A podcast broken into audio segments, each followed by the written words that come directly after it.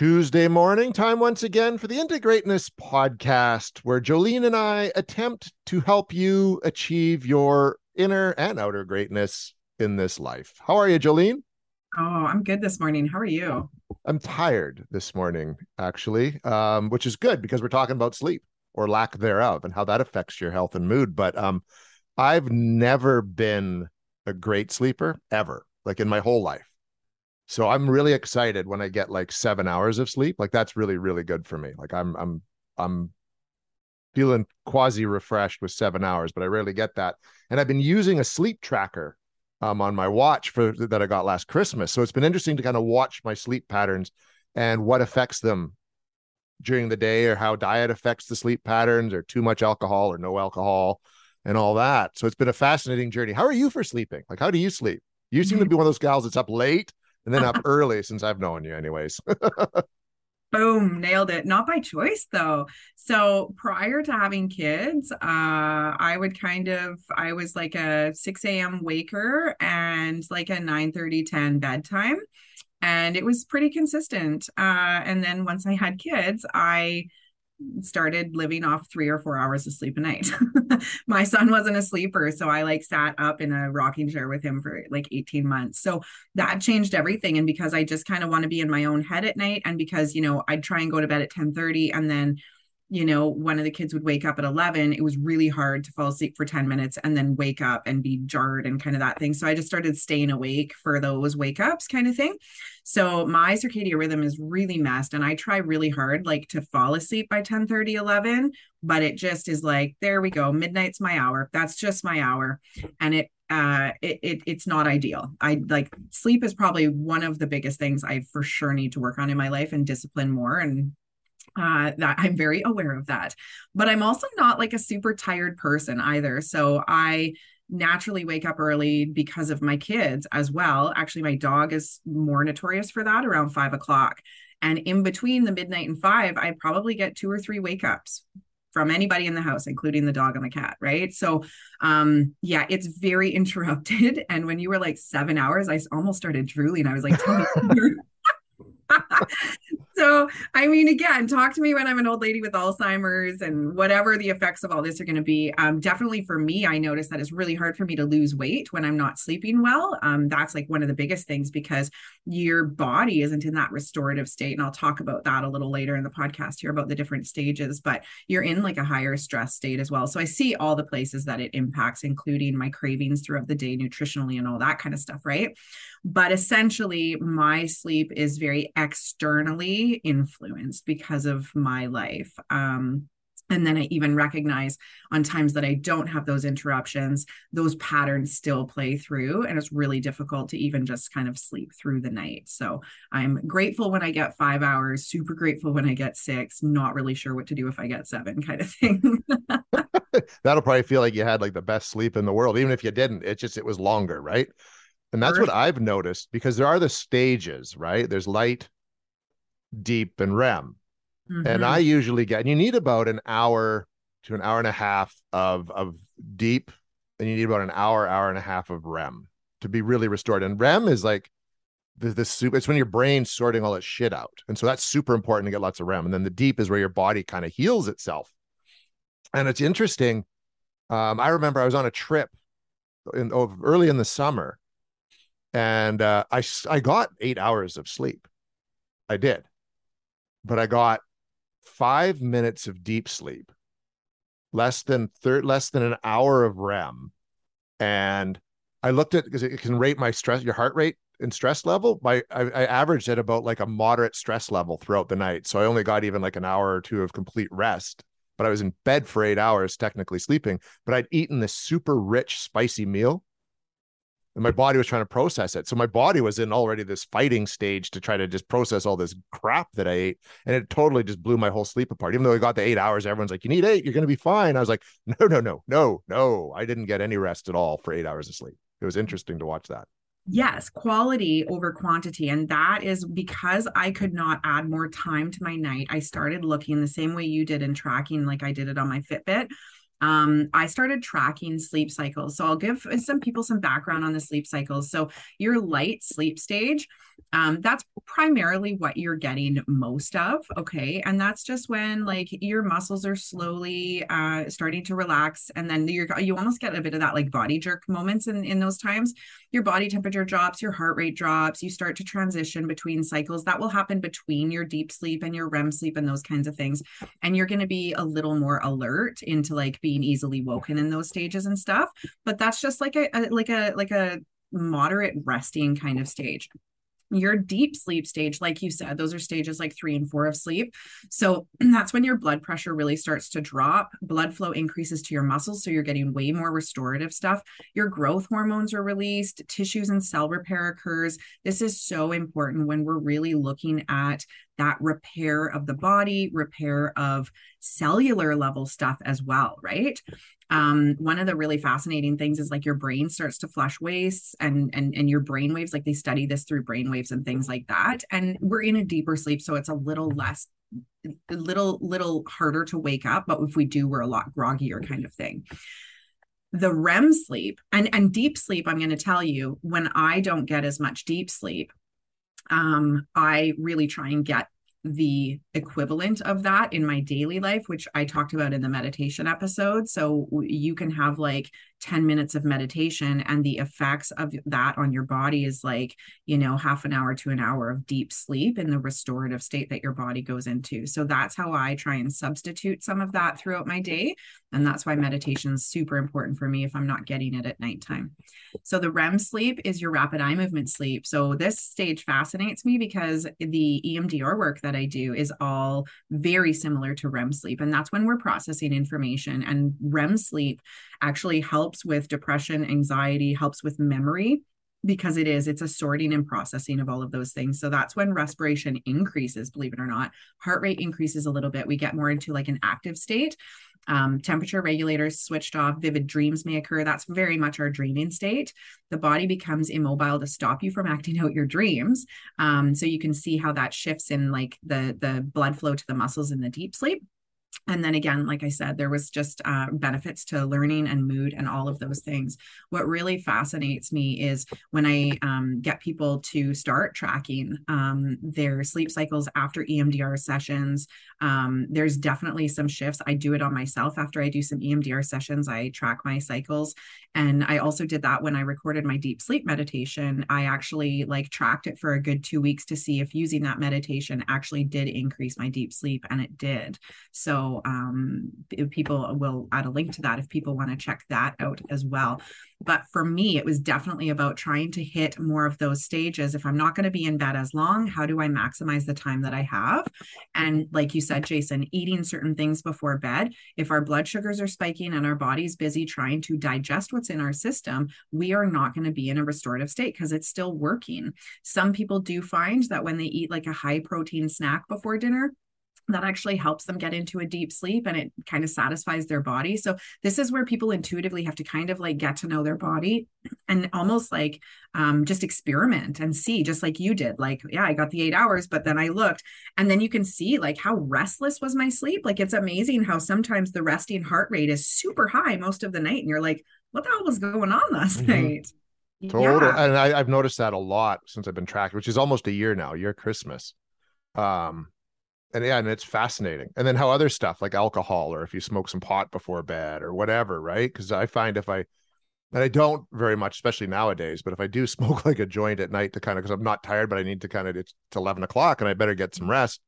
Um, I get less REM because something in the marijuana prohibits the the REM sleep, and so it's not as restful. Even though I've been sleeping even sometimes then nine hours because it just knocks me on my butt um, it's still not as restorative. So it's like the best is just almost the purest, you know, very little. Like I can have like a whiskey maybe at like 10 o'clock and that helps slow things down, take some magnesium, hour later, go to bed. And I kind of have a, the best sleep I can possibly have at that point.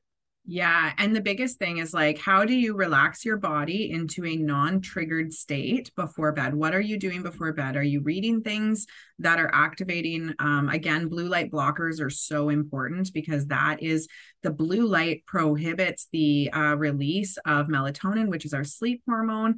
And then we're not naturally getting that into our system to prep our bodies for nighttime. So we're really hijacking that natural sleep um, inducing state that we can get into. So blue light blockers or turn screens off, ideally a couple hours before bed. How many of us are doing that? you to any? None, I think.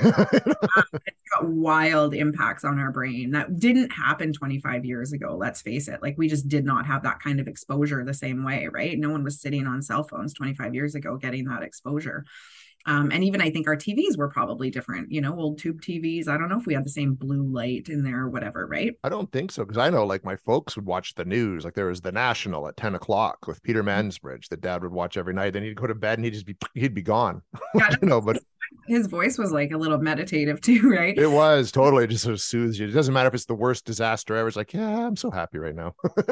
totally.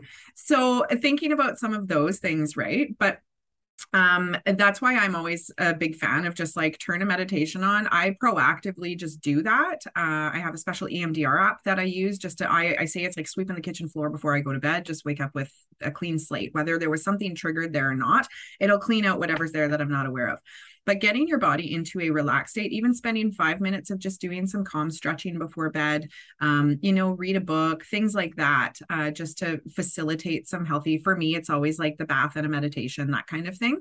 But essentially getting your body into a nice relaxed state and that's why if you can just play a meditation beside your bed on your phone or something um, and again it's not helpful to have phones and all of those radio waves or wi-fi waves by our head so turn your wi-fi off after i don't know like we, we kind of can't can't win both ways sometimes but um, if you just turn the meditation on and have it on an app or something that just shuts off right after half the time you're going to fall asleep during that meditation and your body's already naturally relaxed. So it's it's already gotten into that stage because most of the time when our body's getting activated by things it instantly like our our sympathetic nervous system kicks in so readily right? And i think uh, i'm thinking to myself right now any noises. There's moms out there sleeping with the baby monitor beside your bed. Like that shit still haunts me. The sound noises, all of those things.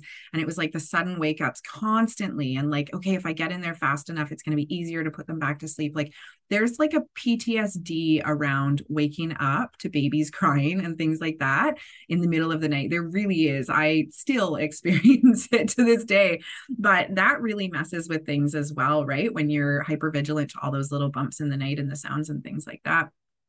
But essentially getting your body into a nice relaxed state is definitely going to facilitate just kind of a, a, deeper movement into those sleep cycles so what we were going to talk about is like where sleep really is impacting us. And we all know like, yeah, sleep's important, sleep's this, but like when we're looking at the whole system and we've talked about this in the meditation episode, we talked about this in like the trauma in the body episode as well. But essentially, you know, it's this domino effect of like when one thing is out of balance in our life, many other things are. So our um, desire for more energy, okay, more alertness is going to drive us towards more coffee. More coffee is going to make us more irritable. It's going to speed up our nervous system because it's a stimulant. And we're going to start this vicious cycle of these like peaks and crashes, which is going to impact our mood. It's also impacting our insulin levels. And our insulin levels, when they are unstable, we get hangry and we get lots of cravings. And usually it's carb heavy cravings, sugar heavy cravings.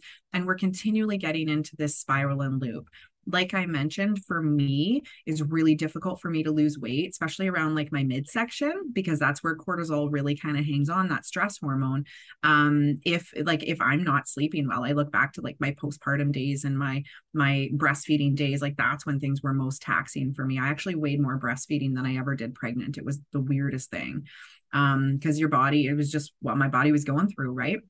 so really recognizing that like on the days that you're sleeping better is your nutrition better is your stress tolerance better is your concentration better all those things right and where are you able to tolerate um, you know less coffee more coffee all these things because then if you're having a coffee at two o'clock in the afternoon that's screwing up your sleep for later on in the day and you just get into this vicious cycle right Oh, huge, huge. I remember like my newspaper days. I'm sure I mentioned this in one of the other episodes. Like I would drink six cups of coffee a day.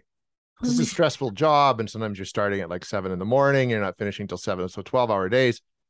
But sometimes that last coffee would be at like three, three thirty in the afternoon when you're fighting to get that last story out for deadline, right? And then of course I'm fucked at eleven o'clock at night when I'm trying to go to bed. Like I can't do coffee after about one in the afternoon. I just can't, even if it's like, uh, and now I'm just strictly black, so no sugar, nothing added. But even then, like that is about the maybe two I can push it and I'm okay. But and, and same with the, going out for dinner. Like you go out for dinner, like I mentioned on that trip, and even just the other day, we went out for our anniversary dinner. You go to like a restaurant, we're eating more. There's more salt. There's more sauces.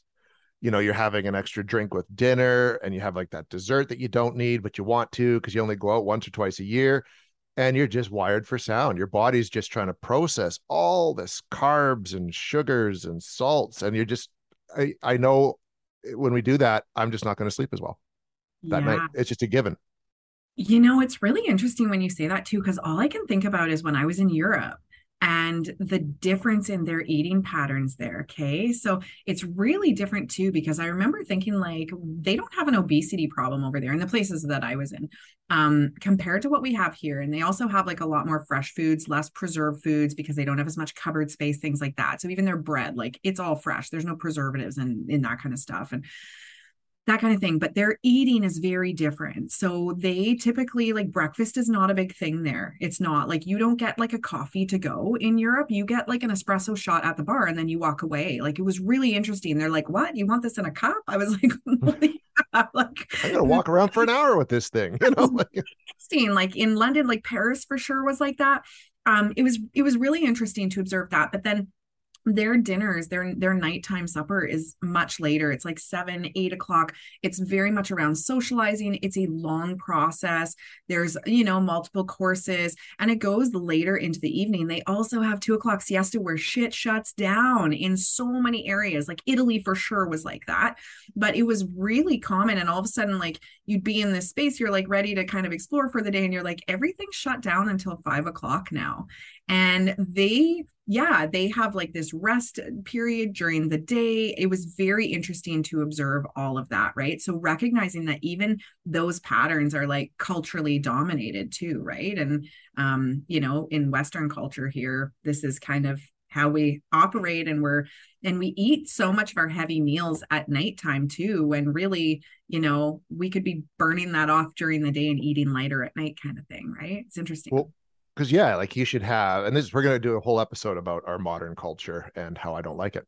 Um, but they got it. They're smarter over there because here we're so just, it's, even the whole idea rise and grind and go go go and put in your twelve hour day and then you eat your like you say overly gross meal at night, which is too big. Where you should be having that eleven. We went out for lunch, and it my lunch was twenty two hundred calories and I'm supposed to eat, I'm pretty active. My max should be about 23 to 2,500. so like one meal killed it, you know? So if you're going to eat a bigger meal, eat it in the morning when you're starting your day, you go out, you do your day and have like a light lunch and then, you know, moderate dinner, like, you know, and then you'll probably find you sleep better because you're not and, processing all this. and you might not eat as much at dinner. I find when i eat like a really satisfying meal halfway through the day um i just don't really reach for much at dinner time. If i save that meal until dinner i've already consumed the majority of my calories prior to that right? Because i got to eat pretty consistently because i get hangry you know? Mm-hmm, mm-hmm, me too. So yeah there's all those pieces right but recognizing just like where that sleep uh, piece really plays in. The other thing is like who's sleeping beside ya.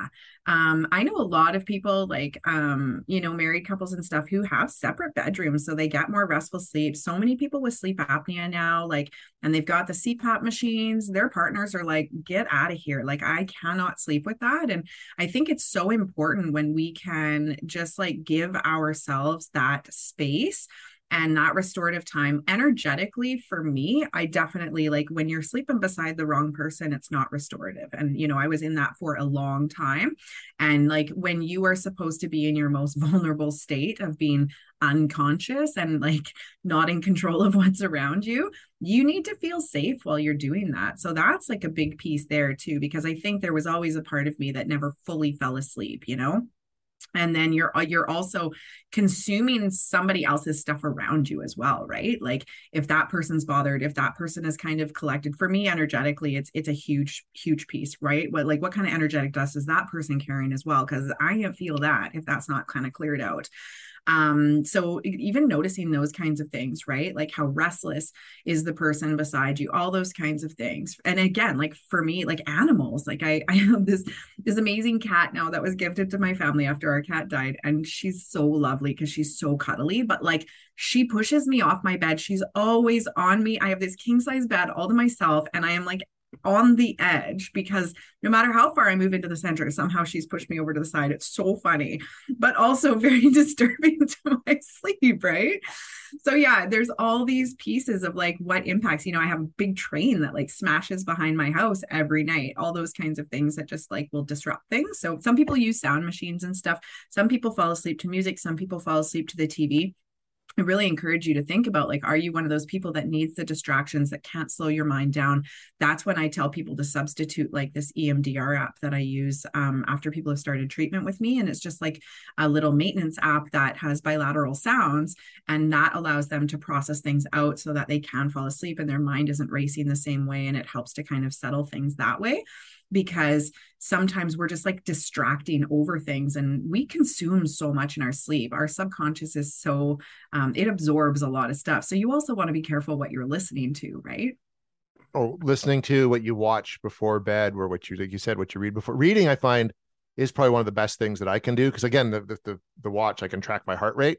And my mm-hmm. heart rate while reading before bed especially if i'm in bed so i don't have to get up and walk upstairs to go to bed because that just gets the heart rate right back up I can get it down to like a, a, 45 beats per minute, which is almost my sleep state, anyways. And so you just, I'm tired, close the book, put it down, take off the glasses, roll over, turn on the light, and I'm out. That's yeah. one of the best. I don't do that enough, but I find that's usually when I'm in the setup because otherwise I'm, I'll, I used to be with that kid that would have to go to bed at nine because it would take me till 10 30 to fall asleep. Mm. Right? They all yeah, totally. They also say that, um, and that's the other thing. I think if you are spending a lot of time trying to fall asleep, get your ass out of bed, reset the whole thing. Don't sit there frustrated and look at the clock and what, you know, oh, now I'm losing another hour. Now it's only going to be four hours. Now it's only going to be, you know, get yourself up out of bed, go to the bathroom, have a glass of water, come back and start again. I'm a big, big believer in a bit of that just to kind of clear things out. And again, just by habit, turn on a meditation, go to my website, turn on the deep sleep meditation and what's worst case scenario you're not asleep but you're relaxed at the end of it. But most of the time you're going to fall asleep during them at some point because you're just able to kind of focus on that one thing and your body starts doing what it's suggested to do. It's all guided right? And almost like with a with a yoga nidra kind of guidance. Um, so your body's naturally doing that so I've had really good feedback around that one.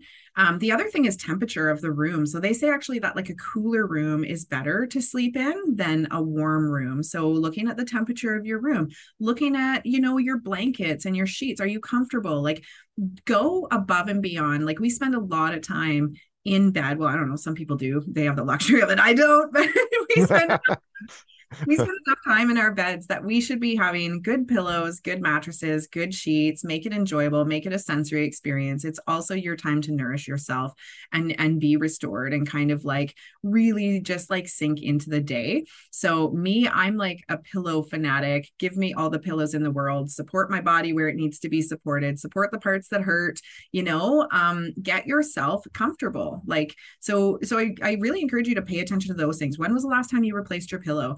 Um, you can use uh, essential oils to, uh, you know, like lavender is a really great one, um, just to kind of create the calming effects before bed in your room. All those kinds of things. Use a salt lamps just to to kind of uh enhance a bit of that nighttime feel and dull all the bright lights in your room you can start to do little things like that just to create a really nice calm environment right and I think that because that's as we wrap this up here, that's that's kind of the big thing is you want to find out. It's like all this stuff. What kind of works for you? But when it comes to your sleep, calmer is better. Technology is pretty bad, you know. And again, like watch your diet and, and see how your day's been. If you've had a stressful day, take the steps to chill out before you go to sleep. Otherwise, you carry that stressful day with you into your bedtime. You'll be awake longer, and when you sleep, you won't be so rested. Yeah, and you'll be just a total asshole in the morning. Like, how many people are just so moody because they're just tired? They're tired. Our kids are the perfect example of this. Like, one of mine had a massive meltdown yesterday again new to kindergarten right now and she was just exhausted but she was a jerk she was so mean and just like biggest tantrum and I was like, you just need to get to bed. Like we just need to get you some sleep. And she was a different gal this morning, you know?